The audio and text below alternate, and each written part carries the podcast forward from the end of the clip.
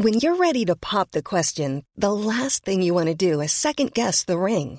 At Bluenile.com, you can design a one of a kind ring with the ease and convenience of shopping online. Choose your diamond and setting. When you find the one, you'll get it delivered right to your door. Go to Bluenile.com and use promo code LISTEN to get $50 off your purchase of $500 or more. That's code LISTEN at Bluenile.com for $50 off your purchase. Bluenile.com code LISTEN. Planning for your next trip? Elevate your travel style with Quince. Quince has all the jet setting essentials you'll want for your next getaway, like European linen, premium luggage options, buttery soft Italian leather bags, and so much more. And is all priced at 50 to 80% less than similar brands. Plus, Quince only works with factories that use safe and ethical manufacturing practices. Pack your bags with high-quality essentials you'll be wearing for vacations to come with Quince. Go to quince.com/pack for free shipping and 365-day returns. Vous êtes entrepreneur, cadre ou dirigeant, retrouvez mon offre d'accompagnement et accédez à ma masterclass sur mon tout nouveau site internet fabiendecosmos.com. Le lien est dans la description de cette vidéo.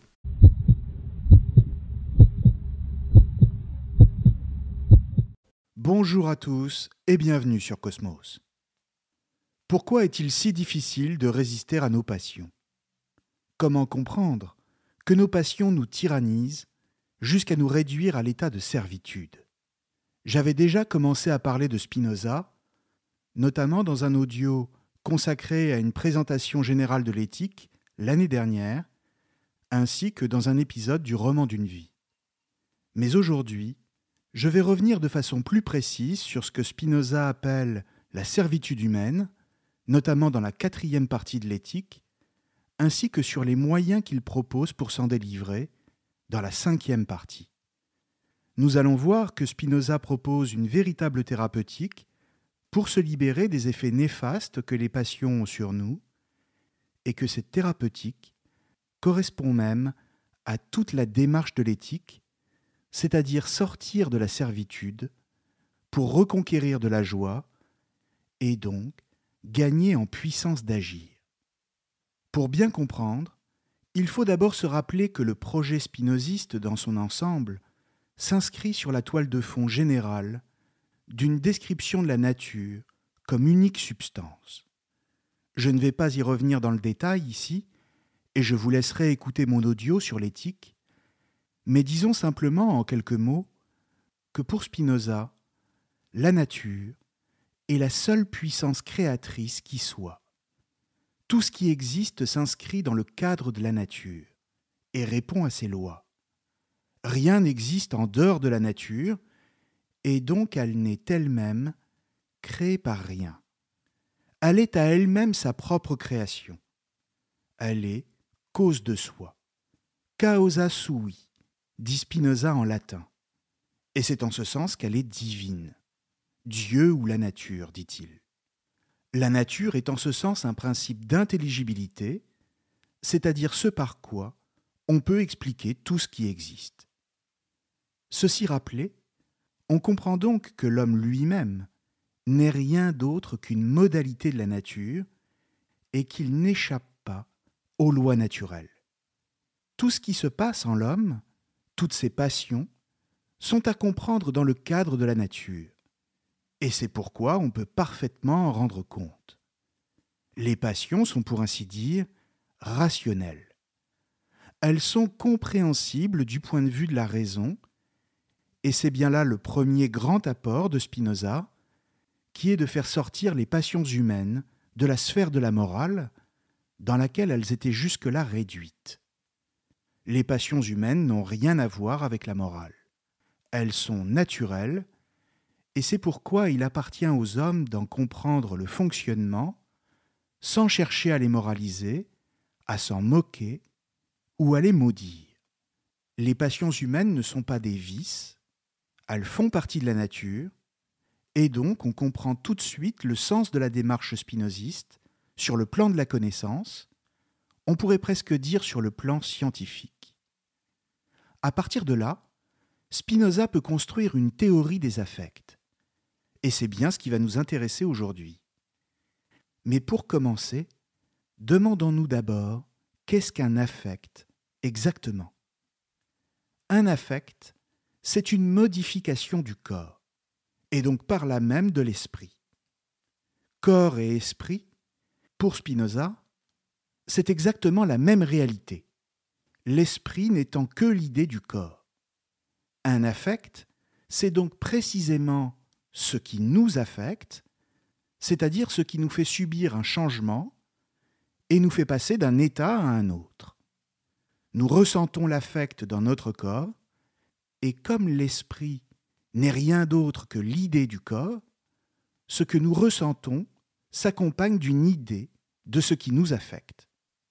En clair, quand nous ressentons un affect, nous savons que nous sommes en train de subir une modification, et nous associons celle-ci spontanément à l'idée d'une cause précise. Or, la plupart du temps, nous nous trompons sur la cause de nos affects. Et c'est bien pourquoi il est nécessaire pour Spinoza d'apprendre à bien en discerner les causes véritables, c'est-à-dire à passer de l'ignorance à la connaissance. Spinoza remarque donc que nous passons en permanence d'un état à un autre. Pour le dire vite, nous sommes capables de passer du rire aux larmes tout le temps, même si le plus souvent, cela se fait en passant par des états intermédiaires. L'homme est affecté en permanence. Ces affects, Spinoza les classe en deux grandes catégories. D'abord ce qu'il appelle les actions, c'est-à-dire les affects dont nous sommes nous-mêmes les causes, lesquels, en ce sens, ne posent aucun problème, puisque nous sommes à l'origine de notre propre changement. En clair, nous agissons sur nous-mêmes. Mais viennent ensuite, deuxième catégorie d'affects, les passions, c'est-à-dire des affects dont la cause est extérieure à nous, ou encore partiellement extérieure, et que dès lors nous subissons et que nous ne contrôlons pas, ou du moins pas encore. Comprenons bien ici que toutes les passions ne sont pas forcément destructrices. Il peut y avoir des passions joyeuses, comme par exemple l'amour ou l'amitié.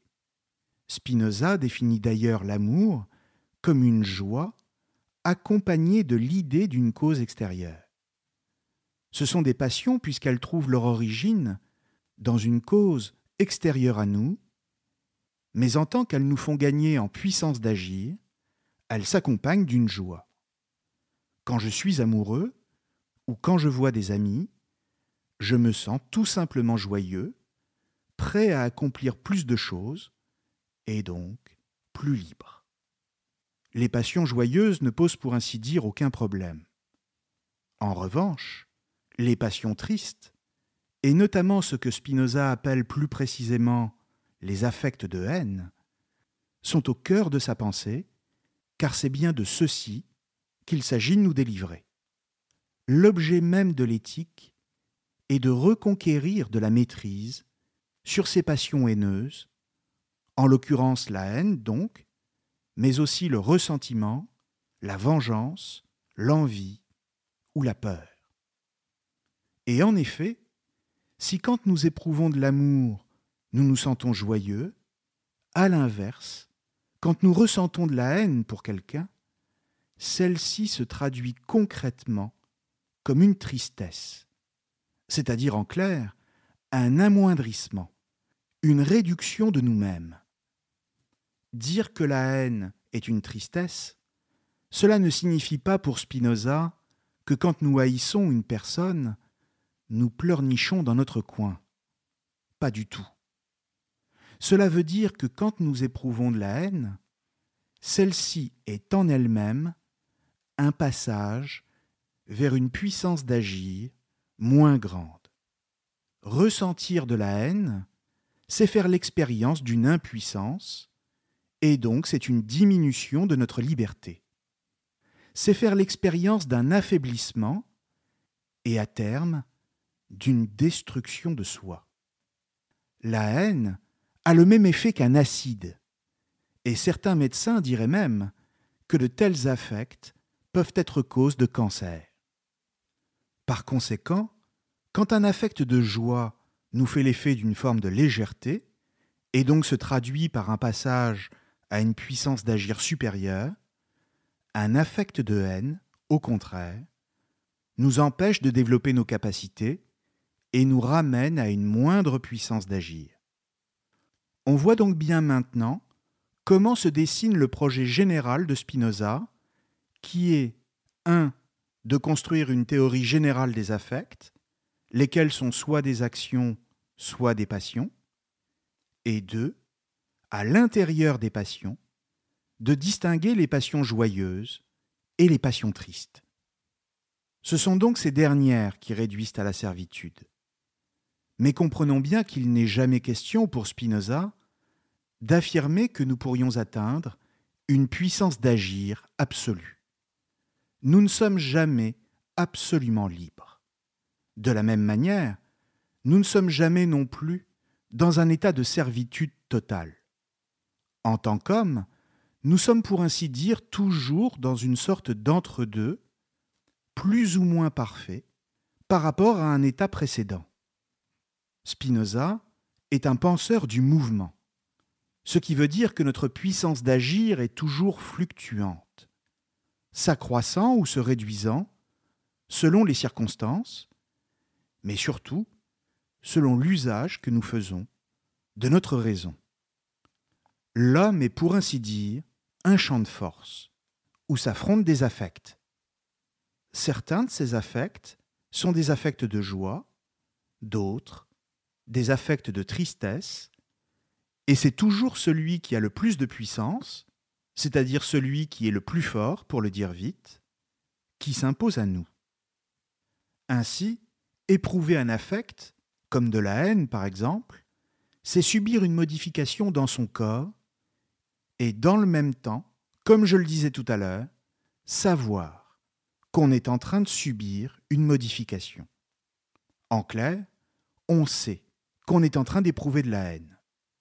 L'affect est réflexif, c'est-à-dire qu'il nous fait souffrir, du moins quand il s'agit d'un affect de tristesse, et nous met en situation de nous voir nous-mêmes en train de souffrir. Or, que fait-on naturellement dans une telle situation de souffrance? C'est très simple. On attribue cette souffrance à une cause pour l'expliquer. Mais le problème, c'est que la cause qu'on attribue à notre affect de haine n'est quasiment jamais la vraie cause. Ce n'est jamais la cause adéquate. Pourquoi? Eh bien parce que quand ça nous arrive, la haine nous envahit à tel point elle a une telle puissance qu'on ne voit que la surface des choses. Par exemple, admettons que vous croisiez une personne désagréable. Vous lui dites bonjour, et celle-ci vous snobe royalement. Et même, elle vous bouscule sur un air d'agacement. Votre réaction immédiate, c'est un affect de haine, auquel vous attribuez comme cause cette même personne qui vous a snobé c'est une réaction immédiate de votre part que vous sentez dans votre corps puisqu'elle produit en vous une modification et dont vous avez tout de suite l'idée puisque vous savez que vous êtes en train de subir cette modification. Mais la réalité, explique Spinoza, c'est que vous ne voyez que la surface des choses, c'est-à-dire que vous vous limitez à une cause qui elle-même est causée par bien d'autres causes que vous ignorez. Disons par exemple que cette personne qui vous a bousculé était absorbée dans ses pensées. Elle éprouvait elle-même un affect de tristesse dû à quelqu'un d'autre qui lui a appris une mauvaise nouvelle, et que de cette nouvelle dont elle vient juste de prendre connaissance dépendait encore autre chose, et ainsi de suite. Bref, cet inconnu est totalement déterminé par un réseau de causes qui explique parfaitement son attitude, mais dont bien sûr, du point de vue qui est le vôtre, vous ignorez tout. On voit bien à travers cet exemple que l'affect de haine que vous éprouviez s'accompagnait d'une idée inadéquate, et que c'est l'intervention de la raison qui a permis de le replacer dans un schéma déterministe beaucoup plus large. En réalité, cette personne vous a snobé et bousculé, mais rien ne s'est fait contre vous. C'est simplement que deux séries causales, celle de cette personne et la vôtre, se sont croisées d'une manière qui vous a donné une impression négative. On comprend également qu'il est possible de renverser cette situation et de passer d'un affect de haine à un affect de joie, en l'occurrence par la raison. C'est même évident, puisqu'aussitôt que vous avez compris intellectuellement ce schéma causal, la haine a disparu. Il n'a suffi que de quelques secondes pour que la haine laisse place à une joie. Autrement dit, la raison est porteuse de joie, car elle permet de comprendre l'ordre commun de la nature, c'est-à-dire le déterminisme absolu dans lequel vous êtes pris à chaque instant. Comprenons donc que la raison permet d'accéder aux idées adéquates, aux idées vraies, si vous préférez, et d'en retirer un affect de joie. En ce sens, elle est bien plus puissante que tous les affects de tristesse, colère, ressentiment, haine, et c'est pourquoi tout le projet spinoziste est tourné vers la compréhension rationnelle du déterminisme naturel. Compréhension qui, une fois qu'elle est atteinte, nous permet de regarder la nature sans tristesse. Mais comprenons bien que la raison n'est pas à considérer comme un arbitre extérieur au champ de force dont j'ai parlé, et dans lequel s'affrontent les affects. Ce n'est pas comme si la raison se tenait en dehors, à la manière d'un juge dont l'autorité s'imposait à tous les coups et dès qu'on en a besoin. Ça, c'est la tradition platonico-cartésienne, qui prétend que la raison peut soumettre les passions, et dans le même ordre d'idées que l'esprit peut soumettre le corps. En réalité, pour Spinoza, ce n'est pas de cette manière que les choses se passent. Pour lui, la raison est un affect parmi les autres. Et si elle combat les affects de tristesse, en nous amenant à les comprendre, elle le fait de l'intérieur du champ de force et cela parce qu'il faut apprendre à l'utiliser. La raison rend libre, certes, elle permet de gagner en puissance d'agir, mais savoir l'utiliser n'est pas un savoir inné. Au contraire, tous les hommes naissent dans l'ignorance pour Spinoza. Et c'est ensuite seulement qu'ils se libèrent progressivement en apprenant à utiliser leur raison. Le travail de la raison consiste précisément à comprendre les véritables causes de nos affects et ensuite à réorienter notre désir vers ce qui nous est le plus profitable et donc vers ce qui est le plus approprié pour notre nature personnelle. Autrement dit, à force d'utiliser notre raison et de vivre sous sa conduite, nous savons ce qu'il y a de meilleur pour nous. Et inversement, nous savons aussi ce qu'il y a de plus nuisible. À partir de là, il s'agira d'orienter notre désir dans le sens de ce que la raison nous indique comme le plus profitable. Évidemment, ça paraît évident quand on le dit comme ça. Et pourtant, insiste Spinoza, même si nous savons ce qui est le meilleur pour nous, le plus souvent, nous faisons exactement le contraire je vois le meilleur, je l'approuve, et pourtant, c'est le pire que je fais, écrit-il en reprenant le poète Ovide. Faire en sorte que la raison triomphe en nous, ce n'est donc pas quelque chose de simple, et Spinoza en est bien conscient, parce que d'une façon générale dans la vie, nous préférons un plaisir immédiat plutôt qu'un bien à plus long terme.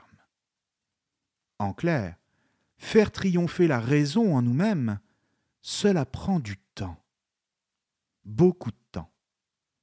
C'est un chemin sur lequel il nous faut nous engager et qui consiste à apprendre à se connaître soi-même, sa nature propre, et donc à déterminer avec précision ce qui nous sera le plus utile. Autrement dit, il s'agit bien d'une éthique et non d'une morale. Une éthique, par définition, ça se présente sous la forme de valeurs relatives, alors que la morale, au contraire, se définit et s'impose à tous sous la forme de valeurs universelles et transcendantes. Pour Spinoza, penser l'homme en fonction de valeurs fixes et absolues, comme le bien ou le mal notamment, n'aurait strictement aucun sens. Il n'existe rien dans la nature, et encore moins en dehors de la nature, on l'a compris, qui serait un bien absolu et qui nous permettrait de passer à une puissance d'agir infinie. Non plus qu'il n'existe quoi que ce soit qui serait un mal absolu. En revanche, il existe des valeurs relatives, c'est-à-dire des choses qui, dans la nature, sont bonnes ou mauvaises pour moi, et qui, en ce sens, me seront soit utiles, soit nuisibles. Et en tant qu'il s'agit de valeurs relatives, celles-ci sont différentes selon les individus. C'est ce qu'il appelle l'utile propre. Or, c'est ici que repose l'un des enseignements majeurs de Spinoza.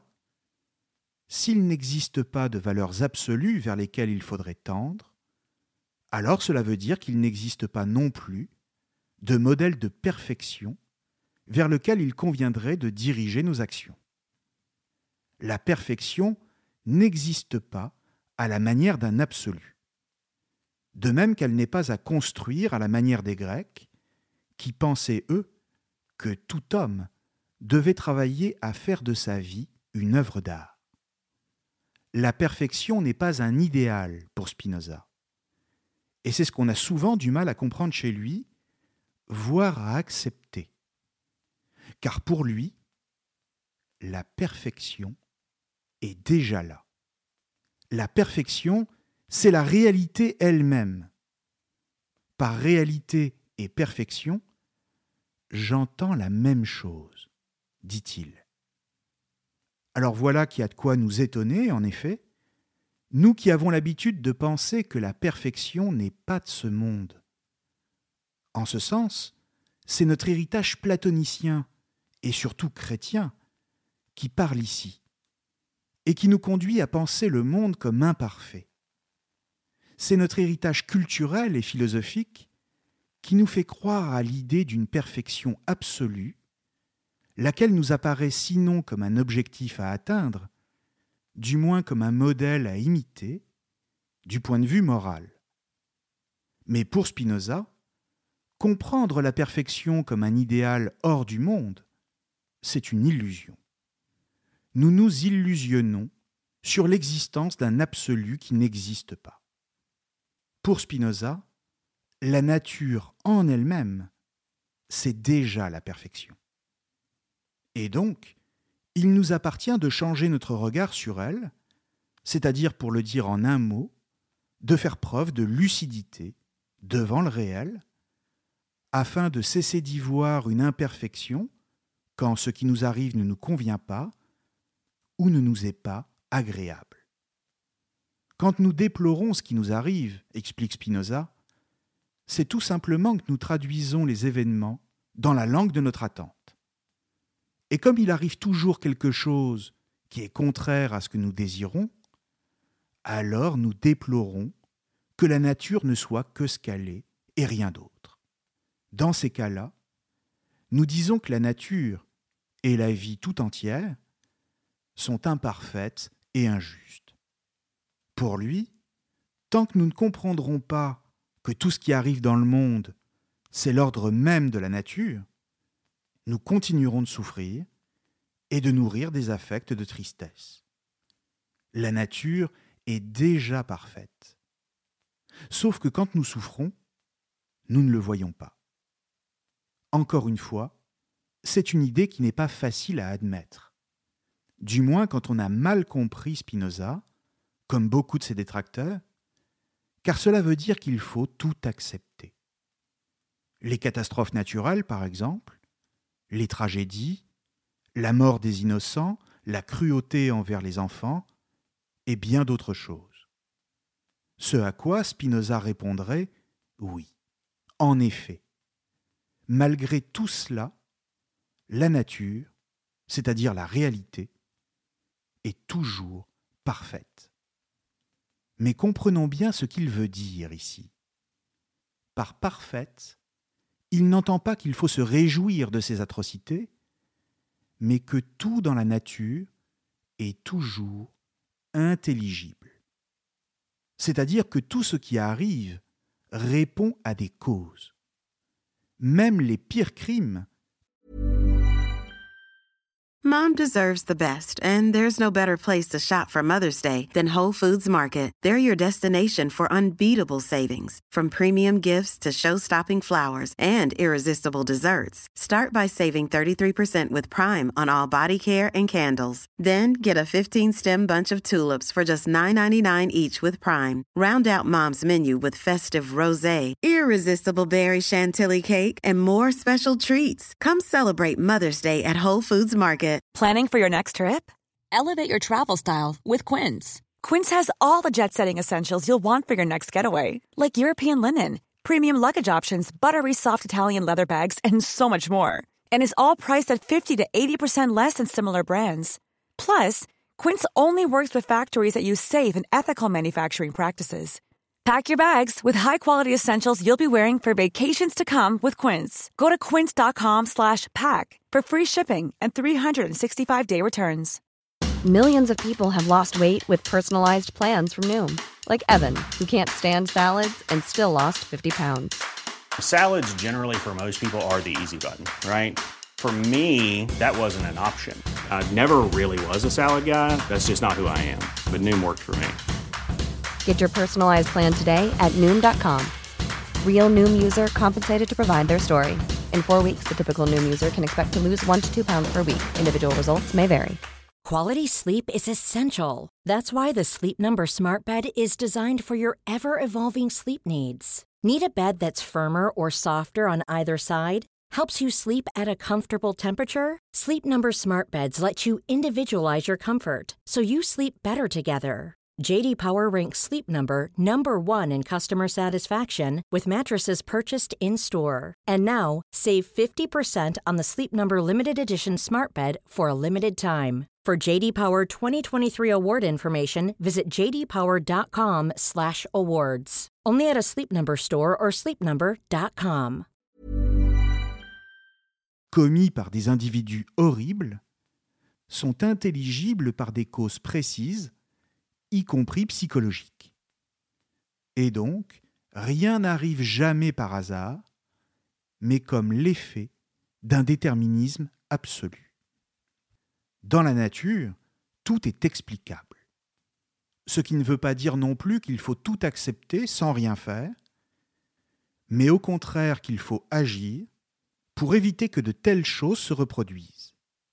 Par exemple, en faisant que les causes qui ont produit des choses horribles ne soient plus jamais réunies pour reproduire les mêmes effets. Comprendre ne veut pas dire pour autant accepter. Simplement, et là est bien le problème, la compréhension des causes des événements ne va pas de soi. Tout est pris dans des réseaux de causes infinies et dont la logique nous échappera toujours. Et donc, de notre point de vue à nous, nous ne saisissons pas les causes réelles des phénomènes et des événements, pris en eux-mêmes, mais nous nous focalisons entièrement sur le sens qu'ils peuvent avoir pour nous, c'est-à-dire sur ce vers quoi ils nous précipitent. Nous les voyons en fonction de nous. Et c'est en fonction de nous que dès lors, nous considérons la nature comme imparfaite c'est-à-dire en fonction de ce que nous en attendons, ce que Spinoza appelle la cause finale. Et comme nous nous imaginons nous-mêmes comme le centre de la nature, nous pensons, nous les êtres humains, que la nature est là pour nous. Là est l'illusion pour Spinoza. Nous ne cherchons pas les causes en amont des choses, pour ainsi dire, mais ce qu'il appelle les causes finales. Une cause finale, c'est l'idée que la nature a un sens, un but. Et dans la mesure où nous imaginons que le monde a un sens, celui de la volonté divine par exemple à l'époque de Spinoza, ou celui du progrès aujourd'hui, qui représente dans un cas comme dans l'autre un idéal de perfection, nous sommes toujours choqués par les événements. Le plus souvent, nous ne comprenons pas ce qui se produit dans le monde parce que les événements ne semblent jamais en accord avec le sens que nous donnons au monde. Or, tout est là pour Spinoza. L'idée d'une cause finale est une illusion. La nature est cause de tout, mais elle est sans but, sans finalité. Elle va, elle est en mouvement, elle donne sans cesse naissance à de nouvelles formes de vie, mais il n'y a en elle aucune volonté, ni aucune intention. Croire en une cause finale, c'est-à-dire en clair en un but qui donnerait après coup son sens au monde, c'est s'illusionner soi-même. La nature n'agit pas en fonction d'une telle cause. La cause est première, elle n'est pas seconde. Spinoza dit même, d'ailleurs, la cause qu'on appelle finale n'est rien d'autre que l'appétit humain lui-même. Fin de citation. En clair, c'est l'homme qui donne un sens à la nature, celui qu'il désire lui-même, et c'est pourquoi il voit ce sens comme celui qui mène vers une perfection. L'idée derrière ça, c'est que la nature serait imparfaite en elle-même et qu'il faudrait donc en sortir pour atteindre une perfection qui, elle, serait le propre d'un idéal absolu. Mais encore une fois, pour Spinoza, les hommes ne voient pas que la perfection est déjà là. Les hommes sont aveuglés par leur désir, qui est infini, et qui les entraîne vers des exigences qui leur font croire que cette existence ne suffit pas, qu'elle pourrait toujours être encore meilleure. Bref, les hommes ne voient pas, comme je le disais, que la nature n'est pas à blâmer, mais à fêter. Dénuée de volonté, la nature est du même coup sans responsabilité. Elle est innocente. Mais comment les hommes peuvent-ils accepter ça? Comment accepter que la vie s'inscrive sur la toile de fond d'une nature parfaitement rationnelle, mais qui ne se dirige vers rien? Comment comprendre que la nature se définisse comme un déterminisme absolu et que donc tout soit compréhensible par des causes, mais que dans le même temps, elle soit tout entière suspendue à un non-sens absolu? La question est ici essentielle, car il faut bien comprendre que toutes nos passions tristes viennent d'une incompréhension générale de ce qu'est la nature. Pour expliquer cette idée, Spinoza dans l'introduction de la partie 4 de l'éthique, prend l'exemple devenu célèbre et néanmoins très simple d'une maison. La construction d'une maison, dit-il, répond toujours à une utilité précise y vivre. L'utilité de la maison, c'est de nous permettre d'y vivre. Dès lors, si nous voyons une maison qui n'est pas terminée et qui est inhabitable, elle nous apparaîtra comme imparfaite. De la même manière, si nous voyons une maison dont la construction a été terminée, nous la comparerons à d'autres maisons que nous avons déjà vues et qui nous serviront de modèle. Ce que Spinoza critique à travers cet exemple, c'est la manière que nous avons de transposer l'attente qui est la nôtre vis-à-vis d'une maison à la nature elle-même. En clair, nous considérons la nature comme si elle était le produit d'un artisan. Et donc, comme si elle avait été construite en fonction d'une fin et sur la base d'une idée de perfection qui lui aurait servi de modèle. À partir de là, si la nature ne répond pas à la fin que nous lui assignons, comme le bonheur par exemple, nous la voyons comme imparfaite, comme si elle n'était pas finie, ou comme si elle avait un défaut de fabrication. Or, explique Spinoza, la nature n'est pas le produit d'un artisan. Elle n'est pas une fabrication et elle n'a pas de finalité. De même, elle ne vise pas une quelconque perfection. Elle est en elle-même la perfection. Elle n'est pas faite non plus sur un modèle extérieur à elle-même. Elle est à elle-même son propre modèle. C'est encore une fois notre propre appétit, c'est-à-dire notre propre désir, qui nous fait voir la nature comme déficiente. Citons Spinoza ici, quand il écrit, toujours dans l'introduction de la partie 4 de l'éthique, Quant à l'affirmation vulgaire selon laquelle la nature, parfois, est en défaut ou pêche, produisant ainsi des choses imparfaites, je la compte parmi les fables que j'ai examinées dans l'impendice de la première partie. Ainsi donc, la perfection et l'imperfection ne sont en réalité que des modes du penser, c'est-à-dire des notions que nous avons l'habitude de forger parce que nous comparons entre eux des individus de même espèce ou de même genre. Fin de citation. Par mode du penser, comprenons manière de penser. Ce sont nos manières de penser la nature qui sont défaillantes, pas la nature elle-même. Et cela parce que nous la considérons non pas pour ce qu'elle est en elle-même, mais en fonction de nous et en vue de l'idée que nous nous forgeons de la perfection. Sous un tel regard, nous considérons la nature en vue de valeurs absolues par rapport auxquelles nous la comparons. Mais quand nous comprenons que de telles valeurs n'existent pas, alors nous saisissons enfin la nature pour ce qu'elle est, c'est-à-dire parfaite en elle-même. Et c'est parce qu'elle est déjà parfaite qu'elle n'a pas besoin de valeur morale pour lui donner un sens qui est forcément artificiel. Toute idée de loi morale lui est étrangère. Il n'y a pas de bien et de mal absolu dans la nature. C'est nous qui inventons de tels absolus.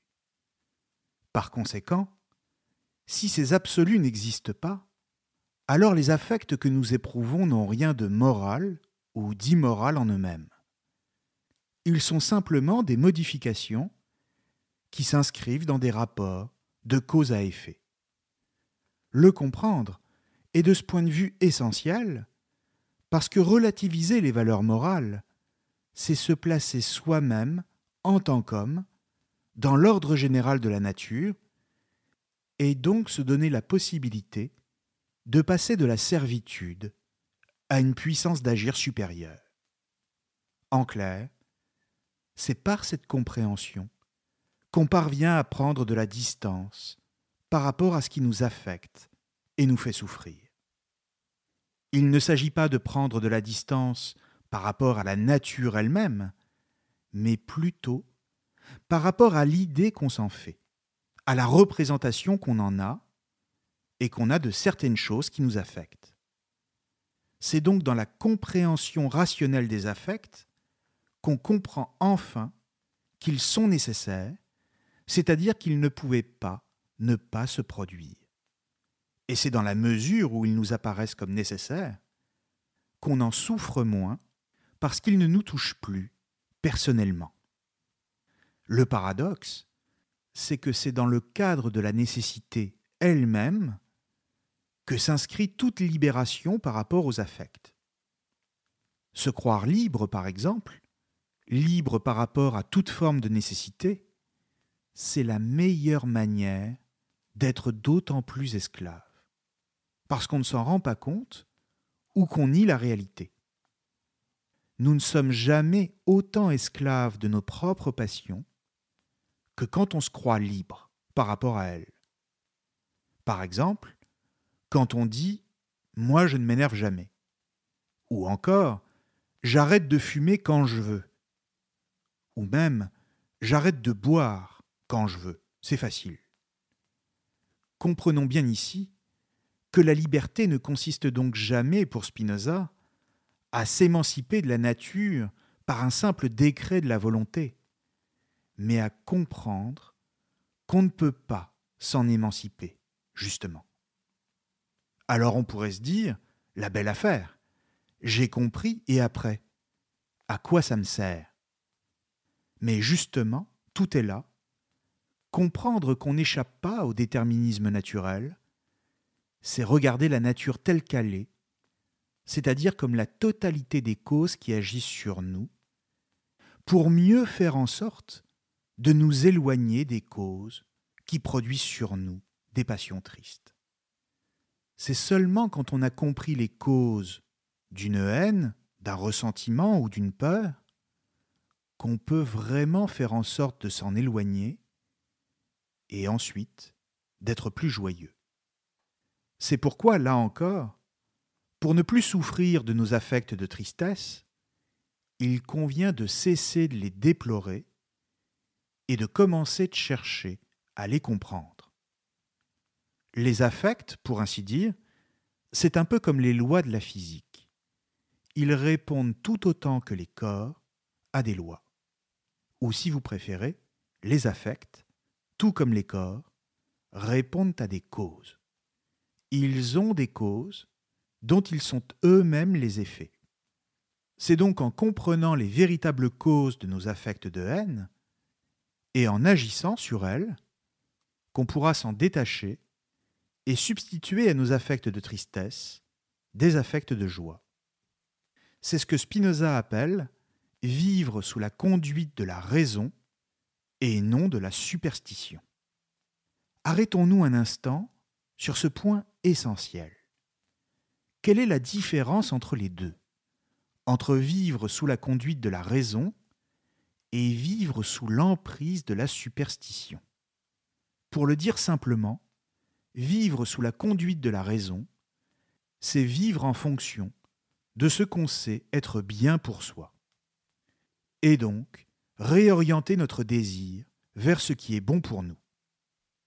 Mais vivre sous l'emprise de la superstition, c'est vivre par crainte de subir un mal. Les superstitieux ne vivent pas dans le désir d'un bien, mais dans la peur d'un mal. Ils ont peur qu'un mal ne leur tombe dessus s'ils n'agissent pas d'une certaine manière. Ils n'écoutent donc pas la raison, mais leur imagination, qui leur fait croire n'importe quoi ils tombent sous le charme des discours de ceux qui ont du pouvoir sur eux. Et ils prennent pour des vérités les mensonges et les illusions que ceux-ci leur prodiguent. Le résultat, c'est qu'ils ne cherchent pas à comprendre. La connaissance est le dernier de leurs soucis, car pour eux, la nature n'est pas rationnelle. Pour eux, la nature est magique sortir de la superstition revient donc à entreprendre une démarche rationnelle pour accéder à la compréhension du fonctionnement de la nature, c'est-à-dire comprendre les causes qui déterminent toute chose au sein de la nature. Connaître, c'est toujours connaître par les causes. Et quand on comprend les causes véritables qui nous déterminent, et donc qu'on a accès à une connaissance adéquate, on développe alors un affect de joie qui, en lui-même, a toujours plus de puissance et donc plus d'effet sur nous qu'une simple croyance. Mais alors pourrait-on se demander si la connaissance adéquate de la nature nous apporte toujours plus de joie que la simple croyance, pourquoi ceux qui croient continue-t-il de croire? Pourquoi tout le monde ne se tourne-t-il pas vers la connaissance rationnelle de la nature plutôt que vers la superstition? Eh bien simplement parce que tout le monde, pour Spinoza, ne pourra jamais être totalement convaincu. Il y aura toujours des hommes qui préféreront s'en tenir à la superstition, et donc à leurs croyances infondées, même s'ils n'en tirent pas de joie, et qu'ils vivent tous les jours dans la crainte d'un mal, d'un mauvais œil ou d'un Dieu vengeur. C'est pourquoi, du point de vue des affects, ils continueront de penser que les passions qu'ils ressentent sont condamnables moralement et maudiront la nature d'être aussi mauvaise avec eux. Le résultat, c'est qu'ils s'enfonceront toujours plus dans la soumission à leurs passions haineuses, jusqu'à en devenir totalement esclaves, aveugles qu'ils seront au fonctionnement de la nature, et sourds à l'appel de la raison. Aveugles et sourds, les superstitieux sont pour ainsi dire condamnés à ne jamais comprendre les causes véritables de leur souffrance et à ne jamais sortir de la servitude. Et cela parce que cette servitude, ils la chérissent. Bref, si vivre sous la conduite de la raison pour passer à une puissance d'agir supérieure, c'est comme je le disais tout à l'heure, le projet de l'éthique, on peut dire que les procédés qu'elle propose sont extrêmement concrets et qu'ils reposent sur l'idée qu'on peut combattre un affect de tristesse, un, en en comprenant les causes, et deux, en lui opposant un autre affect, de joie celui-là, et qui aura une puissance supérieure. Il s'agit donc bien d'une éthique, c'est-à-dire d'une réorientation de notre manière d'être et de désirer. Il faut cesser de désirer ce qui nous fait du mal et accorder notre amour à ce qui est utile à notre nature. En ce sens, toute négativité disparaît, pour ne laisser place qu'à un amour, c'est-à-dire à un désir, de ce qu'est la nature. Il ne s'agit pas, par exemple, de remplacer une haine par une joie mauvaise, laquelle n'aurait aucun sens pour Spinoza. La joie mauvaise n'est pas une joie. C'est simplement une haine déguisée en joie, mais qui continue à nous détruire parce qu'à travers elle, on est toujours lié à une cause qui nous fait souffrir. La joie véritable, c'est donc celle qui nous libère des affects de tristesse. De la même manière qu'un homme véritablement libre ne pense pas à ce qui pourrait lui faire du tort, tout simplement parce qu'il est tout à sa liberté, un homme véritablement joyeux ne souhaite aucun tort à personne, n'éprouve aucun désir de vengeance, ne ressent aucune négation. Il est tout affirmation. Il ne fait que regarder les causes qui jusque-là l'ont affecté avec une certaine distance. Il éprouve de la peine pour ceux qui lui ont fait du mal et leur souhaite qu'ils trouvent eux-mêmes le chemin de la joie. En ce sens, on peut dire que Spinoza ne comprend pas la joie comme la conséquence de la vertu, mais plutôt comme la vertu elle-même. Être joyeux, c'est être vertueux, de fait. Sortir de la servitude et accéder à la joie pure, c'est donc tout simplement ne plus regarder ce qui est mauvais pour nous, ne plus entendre ceux qui disent du mal, ne plus accorder d'importance à ce qui nous est nuisible. Merci à tous et à très bientôt sur Cosmos. Si vous souhaitez en savoir plus sur mon accompagnement philosophique, n'hésitez pas à visiter mon site internet fabiendecosmos.com et à visionner ma masterclass. Tous les liens sont dans la description de cette vidéo.